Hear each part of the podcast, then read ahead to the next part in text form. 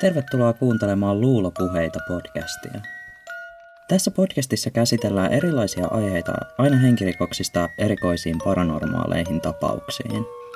Jaksot käsittelee siis usein aiheita, jotka ei sovellu lapsille tai herkkämielisille kuulijoille.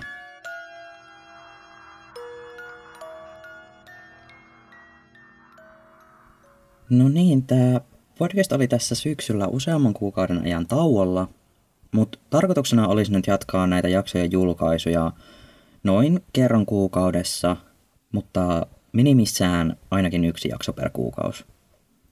Mä tajusin, että tässä podcastissa mä en ole vielä kertaakaan käsitellyt sarjamurhaajaa, joten niinpä tässä kymmenennessä jaksossa käsitelläänkin tämmöistä vanhempaa rouvaa nimeltä Dorothea Puente, joka on tunnettu aikanaan mediassa semmoisena pienenä ja sympaattisen näköisenä vanhuksena, mutta joka todellisuudessa murasi useita ihmisiä Yhdysvaltojen Kaliforniassa.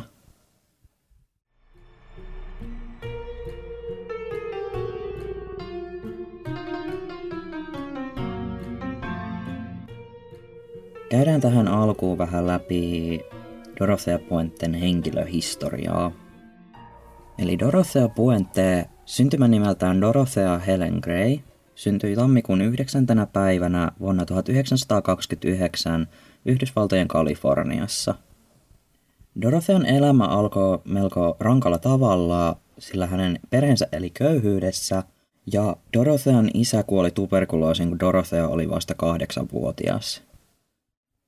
Dorothean äiti puolestaan oli alkoholisti, joka ilmeisesti myös pahoinpiteli lapsiaan – joita perheessä oli yhteensä seitsemän. Dorothy oli lapsista toisiksi nuorin ja lopulta vuonna 1938 Dorothyan ollessa siis kymmenen, tämän äiti menehtyi moottoripyöräonnettomuudessa. Niinpä molempien vanhempien kuoltua Dorothy päätyi asumaan orpokotiin ja sieltä hän vaihteli välillä myös sukulaistensa luo asumaan tuolla Kaliforniassa sijaitsevaan Fresnon kaupunkiin – Fresnolla on Kaliforniassa ilmeisesti melko ikävä maine köyhempänä ja levottomampana alueena. Ja ilmeisesti myös Dorothean teini-ikä oli melko sekava ja levoton, ja hän kulki paljon paikasta toiseen. Joidenkin lähteiden mukaan hän toimi esimerkiksi prostituoituna saadakseen rahaa ja selviytyäkseen. 40-luvulla teini-ikäinen Dorothy törmäsi 22-vuotiaaseen Fred McFauliin, McFaul oli juuri palannut Yhdysvaltoihin toisen maailmansodan jälkeen, ja hän ja Dorothy menivät naimisiin vuonna 1945. Dorothy oli tuolloin vasta 16-vuotias. Pari muutti Nevadaan tarkoituksenaan perustaa siellä perhe. Dorothy saikin ensimmäisen lapsensa vuoden kuluttua tuosta naimisiin menosta, ja hän tuli heti tämän synnyttyä uudestaan raskaaksi. Mutta kuitenkin virallisten dokumenttien mukaan nämä lapset päätyivät toisiin perheisiin, sillä Dorothy lähetti toisen lapsista asumaan sukulaistensa luo ja toisen hän ilmeisesti antoi adoptioon. Kolmen vuoden avioliiton jälkeen vuonna 1948 Dorothyn mies jätti tämän. Dorothy muutti asumaan San Bernardinoon, joka sijaitsi myös Kaliforniassa. Hän päätyi lopulta myös vankilaan neljäksi kuukaudeksi, jäätyään kiinni, kun hän oli yrittänyt väärentää shekkien allekirjoituksia – Vapauduttuaan jonkin ajan kuluttua vankilasta, Dorothy kuljeskeli ympäriinsä uhmaten ehdonalaisensa ehtoja. Hän tapasi lopulta ruotsalaistaustaisen Axel Johanssonin ja kaksikko meni naimisiin jo vuonna 1952. He muuttivat asumaan Sacramentoon, Kalifornian osavaltion pääkaupunkiin. Pariskunnan avioliitto kesti noin 14 vuotta, mutta se oli melko myrskyisä ja onneton – Dorothylla oli ongelmia muun muassa alkoholin käytön ja uhkapelaamisen kanssa, ja hänellä oli ilmeisesti myös suhteita avioliiton ulkopuolella. Vuonna 60 Dorothy pidätettiin ja häntä syytettiin bordellin ylläpitämisestä. Hänet määrättiin 90 päivän vankeusrangaistukseen, ja tämän jälkeisenä vuosina Dorothy sai myös muita tuomioita erinäisistä NS-pikkurikoksista – Vuonna 1961 Dorothyn aviomies jopa lähetti hänet psykiatriseen laitokseen, jossa hänelle määrättiin jonkinlainen psykoosilääkitys. Dorothy Puente vaikutti siis jo nuorempana olevan melko välinpitämätön lainoudattamisen suhteen, ja hän osoitti myös olevansa jopa kompulsiivinen valehtelija. Moni on epäillyt, että tämä Dorothyin rankka lapsuus ja ylipäätään alku elämälle on vaikuttanut siihen, että hänen käyttäytymisensä ja elintapansa eivät oikein missään vaiheessa olleet niin sanotusti normaaleja.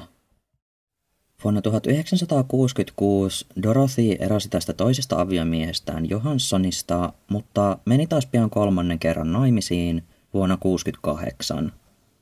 Kolmannen aviomiehen nimi oli Roberte Puente ja hän oli 23-vuotias meksikolaistaustainen nuorukainen. Dorothy itse oli tässä vaiheessa 39 vuotta vanha. Avioliitto ei kuitenkaan kestänyt lopulta kuin vuoden verran. Joissain lähteissä sanottiin, että Roberto Puente halusi naimisiin Dorothyin kanssa lähinnä siksi, että saisi Yhdysvaltojen kansalaisuuden, mutta joka tapauksessa avioliitto ei ollut pitkäikäinen. Neljännen aviomiehensä Dorothy Puente löysi 70-luvulla. Hän ja mies nimeltä Pedro Montalvo menivät naimisiin vuonna 1976, mutta tämäkään avioliitto ei ollut kovinkaan onnellinen, muun muassa siksi, että Pedro oli pahasti alkoholisoitunut. Dorothyin ja Pedron avioliitto kesti ilmeisesti vain muutamia kuukausia, ja lopulta Dorothy päätyi asumaan yksin 1426 F Streetillä, joka sijaitsi siis Sacramentossa, Kaliforniassa. Tuo kyseinen talo tulisi lopulta nousemaan uutisotsikoihin majatalona, jossa tapahtui paljon pahempia rikoksia kuin ne, mitä Dorothy oli tähän mennessä toteuttanut. 1980-luvun alkupuolella Dorothyin luokse muutti 61-vuotias alivuokralainen Ruth Monroe. Ruth ja Dorothy olivat ystäviä ja bisnespartnereita, sillä molemmat työskentelivät yhdessä jonkinlaisessa catering-yrityksessä. Ruthin aviomies oli sairastunut vastikään vakavaan syöpään ja joutunut sen vuoksi sairaalahoitoon. Ruth ei halunnut asua yksin, joten hän päätyi lopulta asumaan Dorothyin taloon pääsiäisen aikaan vuonna 1982. Ruth oli ensimmäinen henkilö, joka muutti Dorothyin vuokralaiseksi tuonne 1426 F Streetille, mutta tämä tapahtui ennen kuin Dorothy varsinaisesti aloitti majatalon ylläpitämiseen tuolla kodissaan. Ruth Monroen aikuisikäinen lapsi William Clausen kävi monen viikon aikana äitinsä luona tämän ja Dorothyn yhteisasumuksessa, mutta huhtikuun lopussa Ruth kuitenkin vaikutti silminnähden sairaalta ja makasi heikkona sängyssä. William lohdutti äitiään sanomalla, että Dorothy kyllä pitäisi tästä huolta hänen ollessaan poissa. Seuraavana päivänä Williamille kuitenkin soitettiin ja kerrottiin, että tämän äiti Ruth oli kuollut. Ruumiin avauksessa Ruth Monroen kuolinsyyksi paljastui särkylääkkeiden, tarkemmin sanottuna kodeinin ja Tylenolin yliannostus.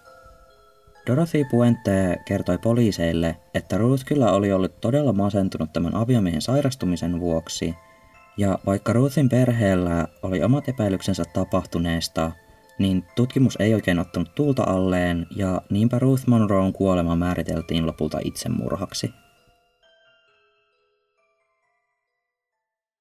Ei kestänyt kuitenkaan kauaa, kun Ruthin kuoleman jälkeen Dorothy Puente joutui uudestaan poliisitutkinnan kohteeksi. Häntä syytettiin neljän iäkkään ihmisen huumaamisesta ja varastamisesta. Suurin osa uhreista oli eläkeikäisiä ja täten todella haavoittuvaisessa tilassa, ja Dorothy oli väittänyt omaavansa sairaanhoitotaustaa, niinpä hän onnistui huumaamaan uhrinsa tajuttomaan tilaan jonka aikana hän varasti näiden taloista erilaisia arvoesineitä ja hän oli myös väärentänyt näiden sosiaaliturvaetuuksiksi myönnettyjä sekkejä. Yksi Dorothyn uhreista otti yhteyttä poliisiin ja tapauksen tutkimus aloitettiin. Dorothy tuomittiin lopulta syylliseksi ja hänet määrättiin viiden vuoden vankeusrangaistukseen vuonna 1982. Vankilassa ollessaan Dorothy ryhtyi kirjoittelemaan kirjeitä vankilan ohjelman kautta ja sai aktiiviseksi kirjekaverikseen Oregonissa asuvan Everson Gilmouthin. Gilmouth oli 77-vuotias eläkeläismies ja kaksikon ystävyys syveni vuosien ajan. Dorothy vietti vankilassa lopulta vain kolme vuotta, jonka jälkeen hänet vapautettiin ehdonalaiseen hyvän käytöksen vuoksi.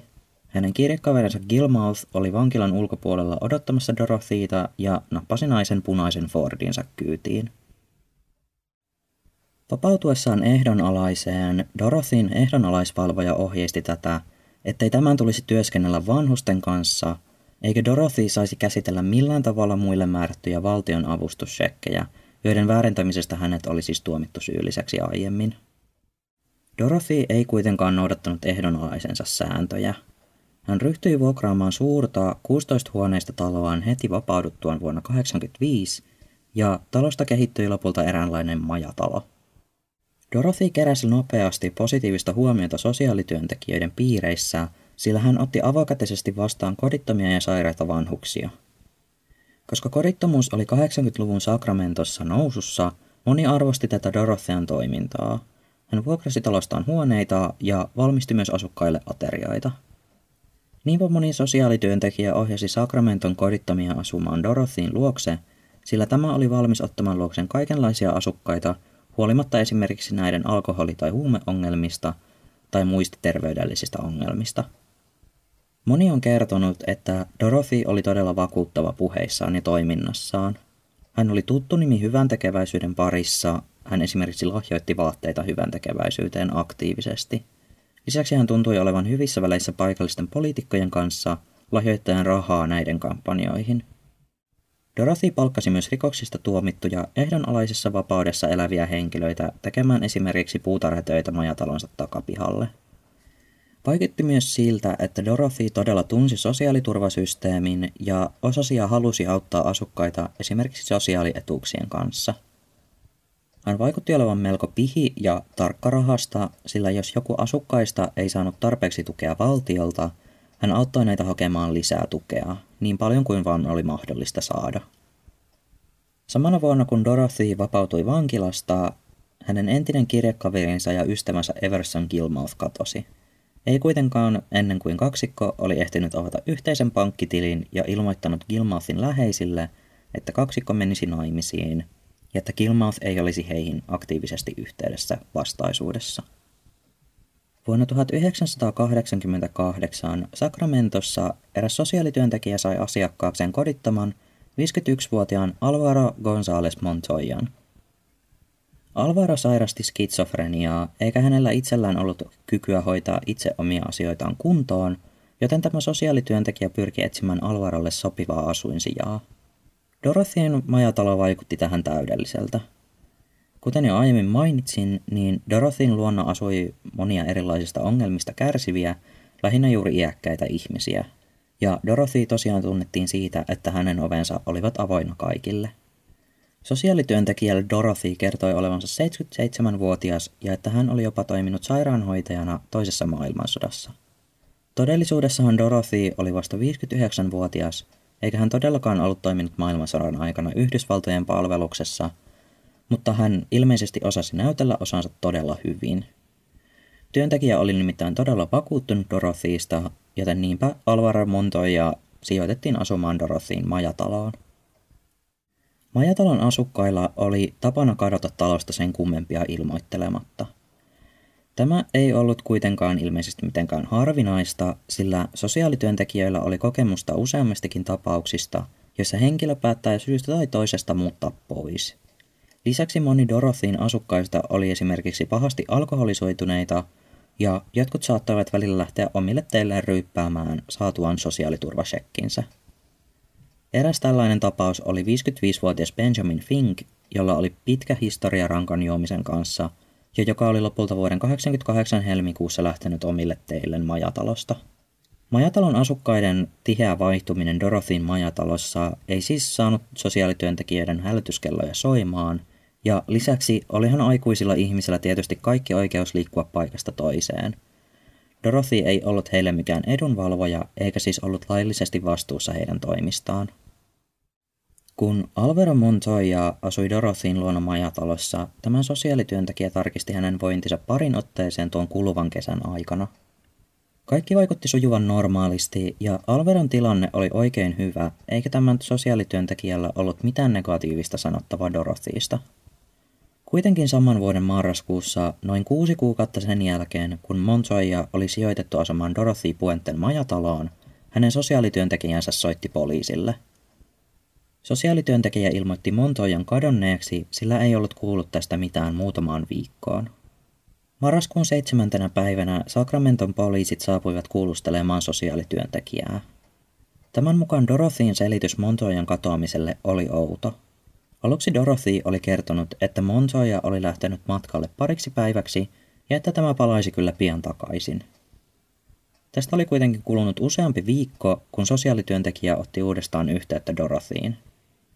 Tällä kertaa Dorothy oli kertonut, että joku Montoyan sukulainen oli saapunut talolle hänen ollessaan Jumalan palveluksessa, ja että Montoya oli lähtenyt tämän sukulaisen matkaan ja muuttanut Utahin osavaltioon. Tarinoiden epämääräisyyden vuoksi sosiaalityöntekijä oli kuitenkin päättänyt viimein soittaa poliisille, kun hän ei millään saanut Montoyaa kiinni itse. Poliisit ottivat asian tutkintaan ja saapuivat seuraavana päivänä Dorothy Puenten majatalolle. Dorothy vaikutti todella vakuuttavalta ja syyttömältä. Hän oli ulkomuodoltaan pienikokoinen, valkohapsinen nainen. Hänen talonsa oli siisti ja hän vaikutti pitävän oikein hyvää huolta asukeistaan. Dorothy näytti mielellään poliisille paikkoja ja vastaili tämän kysymyksiin avoimesti. Hän kertoi saman tarinan kuin sosiaalityöntekijä oli kertonut, että Alvaro Montoyan sukulainen oli eräänä päivänä saapunut talolle – ja Montoya oli pakannut tavaransa ja lähtenyt tämän sukulaisen matkaan. Paikalla olleet majatalon asukkaat kertoivat myös saman tarinan poliisille, joka lopulta teki lähtöään talolta. Lähtiessään tämä kyseinen poliisi kuitenkin törmäsi vielä uudestaan yhteen majoittujista. Mies oli John Sharp, joka livautti poliisille paperilapun. Lapussa luki, hän pakottaa minut valehtelemaan. Viitaten siis Dorothyin. Sharp halusi tavata poliisin toisessa paikassa myöhemmin, jotta Dorothy ei olisi paikalla kuulemassa hänen kertomustaan.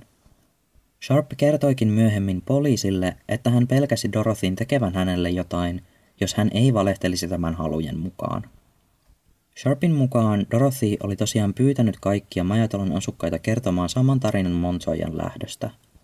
Todellisuudessa Sharp oli epäileväinen tämän katoamisesta ja muistakin Dorothyn tekosista – Sharpin mukaan talossa, erityisesti keittiön alueella, haisi hyvin pahalta, mikä muistutti häntä kuolemanhajusta. Dorothy itse oli syyttänyt tästä hajusta talon tukkiutunutta viemäröintiä. Hän oli kertonut myös esimerkiksi ystävälleen, että talon alla oli itse asiassa paljon kuolleita rottia, joiden mädäntyvä haju leijui talon sisälle. Nämä hajuhaitat oli aiemmin kuluneen kesän aikana kuitenkin äityneet niin pahasti, että naapurit oli alkanut valittaa – Viereisessä talossa asunut Willard McIntyre kertoi myöhemmin lehdistölle, ettei hän voinut edes käyttää talossaan ilmastointia, sillä se toi ulkona leijuvan pahan lemun sisätiloihin. Lopulta McIntyre oli soittanut paikalle terveystarkastajat. Näille Dorothy Puente oli puolestaan selittänyt, että hajun täytyi tulla läheisestä asumattomasta talosta, että kenties siellä oli jotain mädäntyvää – Terveystarkastajat tutkivat alueella sijaitsevan talon, mutta eivät löytäneet sieltä hajun lähdettä. McIntyrein mukaan tarkastajat vain yökkäilivät käsiinsä ja poistuivat paikalta, eikä tilanne ratkennut.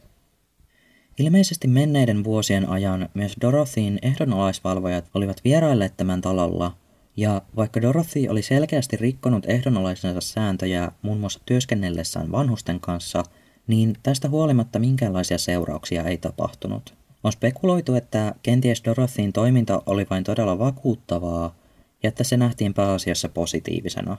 On vaikea uskoa, ettei hänen majatalotoiminnastaan oltaisi tiedetty, sillä sosiaalityöntekijät aktiivisesti kehuivat Dorothyita toisilleen ja ohjasivat tämän luo uusia asukkaita.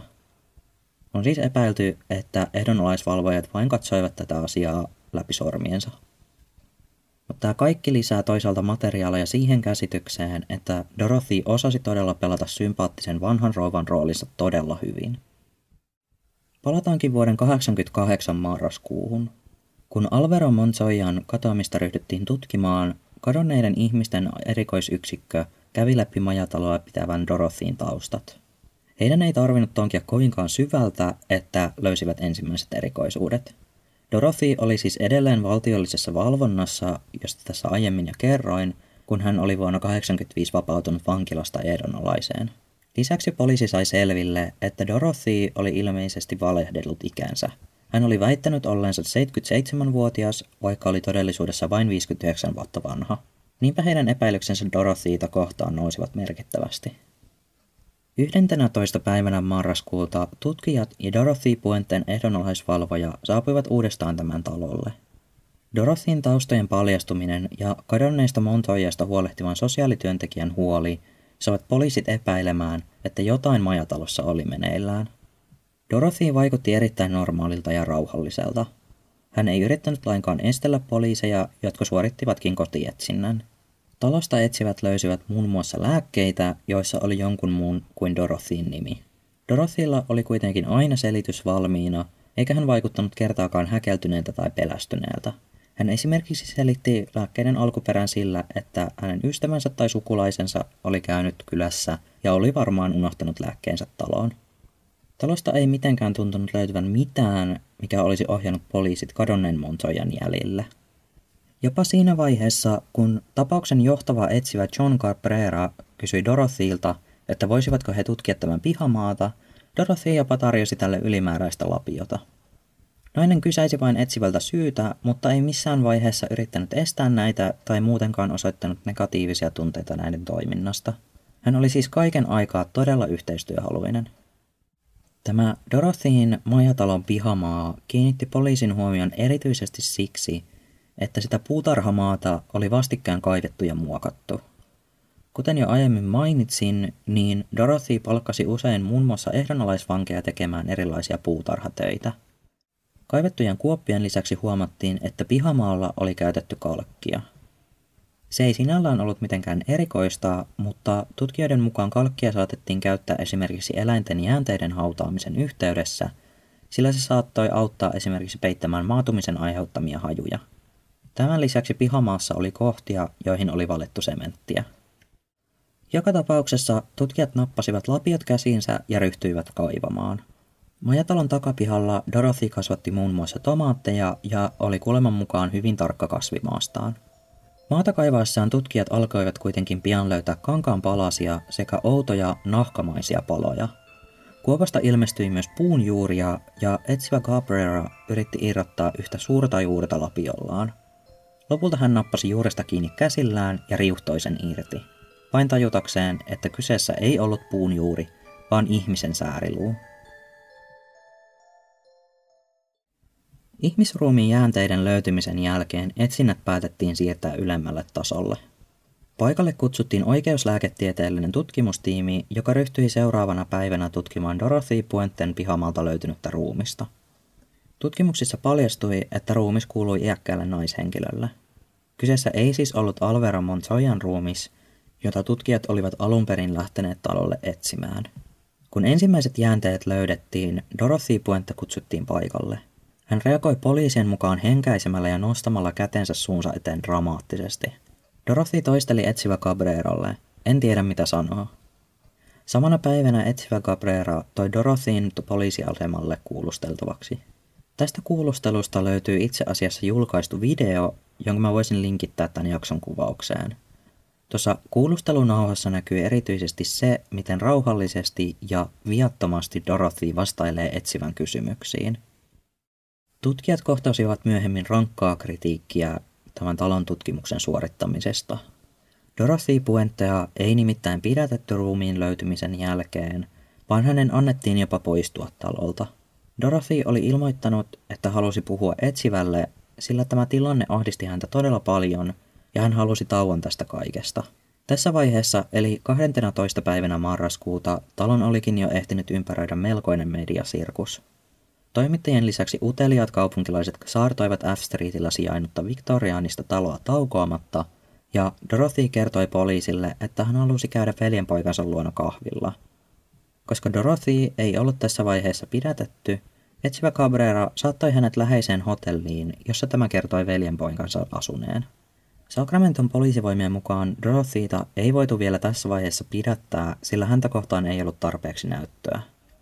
Monet rikostutkinnon ammattilaiset ovat kyseenalaistaneet tämän toiminnan ja tapauksen tutkimuksen aikana, uskoen, että Dorothy kyllä oltaisiin voitu pidättää heti ruumiin löydettyä hänen omistamaltaan pihamaalta. Oli kyllä ehdottomasti outoa, että poliisit päästivät Dorothyin poistumaan alueelta ilman valvontaa, vaikka heillä oli tässä vaiheessa jo tiedossa hänen laaja rikostaustansa. Kenties syynä oli hänen ulkomuotonsa ja käytöksensä, kuka olisikaan uskonut, että pieni ja heiveröinen vanhus olisi todellisuudessa voinut tehdä mitään pahaa. Ironista kyllä, etsivä Cabrera ei tiennyt, että Dorothyn mukana ollut pullisteleva käsilaukku oli täynnä rahaa, noin 3000 dollaria. Kun Cabrera palasi taloon pihaan jatkamaan kaivauksia, ei kestänyt edes tuntia, kun poliisit löysivät jo toisen vainajan jäänteet haudattuna maahan.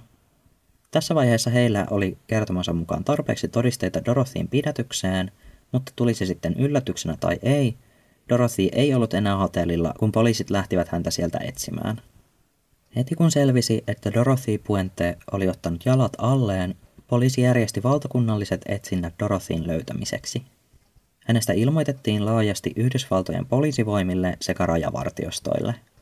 Dorothyn etsintäkuulutuksessa luki muun muassa, että etsintäkuulutettua henkilöä epäillään murhasta, hänen takapihaltaan on löydetty useita ruumiita.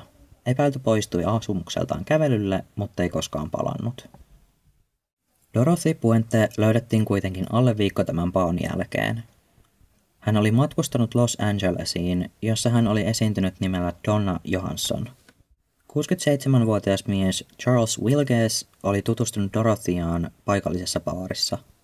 Nainen oli osoittanut suurta kiinnostusta Wilgesin sosiaaliturvatilannetta kohtaan ja kaksikko oli sopinut tapaavansa uudestaan seuraavana päivänä – Dorothy ei siis odottanut hetkeäkään, vaan alkoi selkeästi heti etsimään uutta mahdollista uhria ja rahantulon lähdettä.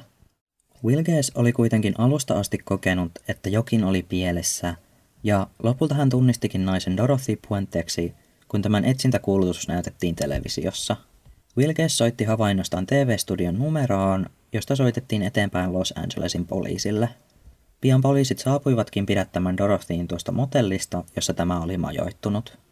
Rouva Puente ehti siis olla paossa vain kuusi päivää. Hän ei tehnyt pidätyksessä vastarintaa ja seuraavana päivänä hänet lennätettiin takaisin Sacramentoon odottamaan tutkinnan etenemistä. Dorothy piti tiukasti kiinni tarinastaan ja siitä, ettei hän ollut syyllistynyt kenenkään murhaan. Hän myönsi lopulta kyllä rahastaneensa majoittujien shekkejä, mutta kiisti jo tässä vaiheessa osallisuutensa kenenkään murhaan. Kaivauksien tuloksena Dorothy Puenten takapihalta löydettiin kokonaisuudessaan seitsemän ihmisen ruumiit. Osa ruumiista olivat olleet haudattuina pidemmän aikaa kuin toiset, kertoen siitä, että ihmisiä oli kuollut eri aikoihin. Osa oli kääritty tiukasti petivaatteiden sisään ja teipattu kasaan ilmastointiteipillä, johtaen siihen, että osa ruumiista olivat jopa muumioituneessa tilassa. Yhdeltä ruumiilta puuttui pää, jalat ja kädet, aivan kuin vainajan henkilöllisyys olisi yritetty salata. Pitkän tutkimuksen päätteeksi ruumiit tunnistettiin. Vainajien joukossa oli myös ensimmäiseksi kadonneeksi ilmoitettu Alvera Montoya. Muut vainajat olivat 78-vuotias Betty Palmer, 64-vuotias Vera Fay, 64-vuotias Dorothy Miller sekä 55-vuotias Benjamin Fink, jonka katoamista ei tosiaan oltu otettu vakavasti, sillä hän oli tunnettu alkoholisti. Kun tieto Dorothy Puenten talolta löytyneistä vainajista nousi uutisiin, moni otti yhteyttä poliisiin, kertoen, että heidän sukulaisensa olivat joskus asuneet majatalossa ja olivat kadoksissa. Seitsemän tunnistetun vainajan lisäksi nousi esiin siis paljon muitakin henkilöitä, joita ei löydetty tämän tapauksen tutkinnon yhteydessä. Ei siis ole varmuutta, oliko Dorothylla todella osallisuutta heidän katoamisiinsa. Näiden seitsemän vainajan lisäksi Dorothyin murhalistalle lisättiin kuitenkin vielä kahdeksas nimi. Kyseessä oli Everson Gilmouth, sama mies, jonka kanssa Dorothy oli aiemmin vankilassa ollessaan kirjoittanut kirjeitä. Kaksikko oli suunnitellut menevänsä naimisiin, kun Dorothy vapautui vankilasta vuonna 1985, mikä oli siis noin kolme vuotta ennen majatalon takapihalta tehtyjä ruumislöytöjä. Everson Gilmouthin perhe ja ystävät eivät kuule tästä enää kuin harvojen kirjeiden kautta – Todellisuudessa Dorothy oli tappanut sulhasehdokkaansa jo vuoden 1985 loppupuolella ja jatkanut sitten kirjeiden kirjoittamista tämän perheelle ja ystäville. Kirjeessä hän esiintyi nimellä Irene ja kertoi, että Gilmore ei voinut olla heihin yhteydessä, koska oli vakavasti sairas. Samaan aikaan Dorothy todellisuudessa jatkoi kuolleen Gilmoren eläkkeen keräämistä, eli kyseessä oli taas yksi huijaus, joka paljastui Dorothyin menneisyydestä. Vuoden 1988 tutkimuksen aikana paljastui, että Gilmoren ruumis oli piilotettu puiseen laatikkoon, jonka hävittämiseksi Dorothy oli palkannut paikallisen työmiehen Ismail Floresin. Kyseinen laatikkokin oli Floresin rakentama. Dorothy oli antanut sitä varten tarkat mitat. Dorothy oli palkannut Floresin tekemään remonttihommia kotonaan ja oli myös myynyt miehelle hyväkuntoisen punaisen Fordin. Kyseinen Ford oli siis sama, joka oli alun perin kuulunut Gilmorelle. Dorothy pyysi Floresia hankkiutumaan isosta puulaatikosta eroon, selittäen, että sen sisällä oli vain vanhaa roinaa. Niinpä Dorothy ja Flores lähtivät ajamaan kohti paikkaa, jossa ilmeisesti sijaitsi Dorothyn omistama varasto. Matkan varrella he sattuivat ajamaan joen ohi, jonka varrelle monet dumppasivat roskiaan. Dorothy pyysikin lopulta Floresia jättämään laatikon jokeen, josta se löydettiin itse asiassa jo uuden vuoden päivänä vuonna 1986. Ruumista ei tuolloin tunnistettu, ja tapauksen tutkimus avattiin uudestaan vasta kun Dorothyn muut murhasyytökset nousivat esiin. Paljastui, että Dorothy oli tosiaan varastanut Gilmoren omaisuutta ja lopulta murhannut tämän ja hankkiutunut ruumiista eroon Floresin avustuksella. Oli epävarmaa, että tiesikö Ismail Flores todella Gilmouthin kuolemasta, mutta häntä syytettiin oikeudenkäynnissä avustuksesta murhaan, sillä hän oli paitsi rakentanut kyseisen puisen laatikon Dorothy Puentelle, myös hankkiutunut siitä ja sen sisältämästä ruumiista eroon. Dorothy oli vuosien ajan aktiivisesti varastanut majatalon asukkaiden sosiaalietuuksia. Hän kuitenkin vuokraemäntänä keräsi aina postin ennen kuin asukkaat saivat ne käsiinsä ja täten onnistui kavaltamaan heiltä paljon rahaa. Arvioitiin, että Dorothy saattoi hyvinkin varastaa kuukaudessa lähes 4000 dollarin edestä sosiaalietuuksia. Hän myös varasti asukkaiden lääkkeitä ja reseptejä, käyttäen erilaisia tekosyitä ja vakuuttaen täten lääkärit allekirjoittamaan reseptit hänelle – Epäiltiin myös, että Dorothy käytti kierrosti hyväksi muun muassa puutarhatyöntekijöitä, joiden kaivamat kuopat olivat todellisuudessa tarkoitettu haudoiksi murhatuille asukkaille. Ainakin yhtä entistä majatalon asukasta epäiltiin Dorothyan avustamisesta murhissa ja ruumiiden piilottamisissa, mutta todistusaineiston vähäisyyden vuoksi hänet vapautettiin syytteistä. Poliisitutkimus ja oikeudenkäynnit venyivät usealle vuodelle. Dorothyta syytettiin alun perin yhdeksän ihmisen murhasta – Nämä uhrit olivat majatalon pihamaahan haudatut seitsemän vainajaa, vuonna 1985 murhattu Everest Gilmore sekä Dorothyn ensimmäinen vuokralainen ja ystävä Ruth Monroe, jonka kuolema oli alun perin vuonna 1982 määritelty itsemurhaksi. Majatalon pihamaasta löydettyjen vainajien ruumiin avaukset tuottivat melko huteria tuloksia, eikä tarkkoja kuolinsyitä saatu selville – Ruumista löydettiin jäämiä erilaisista lääkkeistä, jotka tukivat kyllä teoriaa siitä, että Dorothy Puente tappoi uhrinsa myrkyttämällä ja sitten mahdollisesti tukehduttamalla.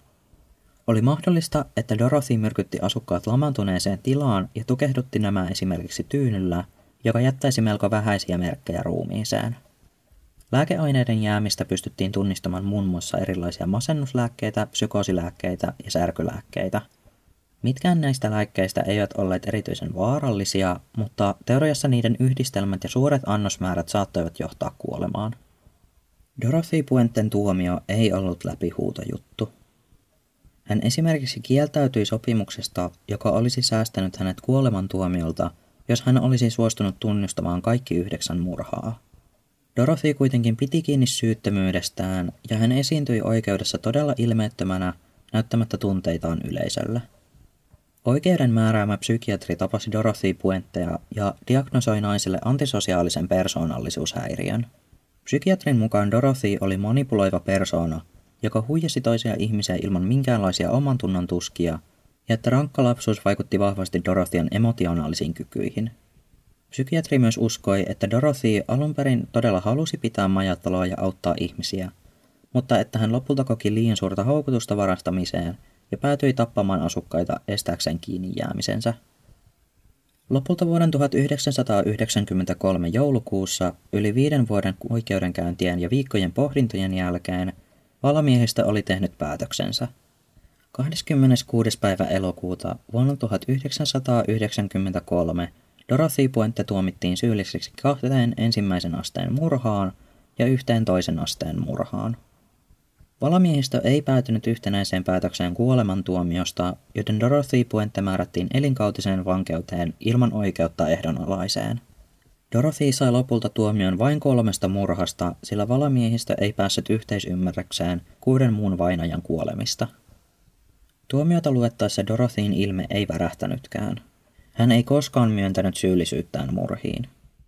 Dorothy Puente oli 64-vuotias, kun hänet lähetettiin Yhdysvaltojen suurimpaan naisten vankilaan, joka sijaitsi myös Kaliforniassa. Dorothy Puente kuoli vankeudessa vuonna 2011, jolloin hän oli 82-vuotias. Hänen kuolinsyynään olivat luonnolliset syyt. Yksi lisäfakta on se, että ennen kuolemaansa vuonna 1998 Dorothy oli yhteydessä toimittaja Shane Bugbeen kanssa. Bugby haastatteli Dorothyta laajasti usean vuoden ajan, ja samoihin aikoihin Dorothy ryhtyi lähettelemään hänelle erilaisia kokkausreseptejä. Vuonna 2004 Bugby julkaisikin kirjan nimeltä Cooking with Serial Killer, eli ruoanlaittoa sarjamurhaajan kanssa. Mä en itse ainakaan löytänyt tuosta kirjasta virallista suomenkielistä käännöstä, mutta kirja sisältää siis paitsi laajan haastattelun Dorothyista, myös hänen vankilasta lähettämien reseptejä ja taideteoksia. Dorothy oli kuitenkin melko tunnettu ruoanlaittotaidoistaan majataloa pitäessään, tai ainakin ennen kuin hänestä tuli tunnettu murhistaan ja kavalluksistaan.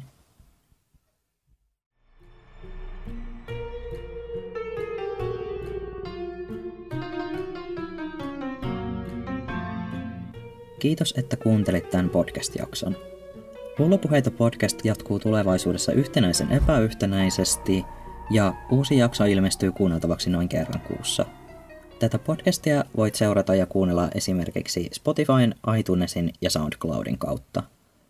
Jos haluat tsekkailla jaksoihin liittyvää lisäsisältöä ja seurata ajankohtaisia päivityksiä jaksojen julkaisuajankohdista, niin kannattaa seurata podcastia myös Instagramissa ja Twitterissä.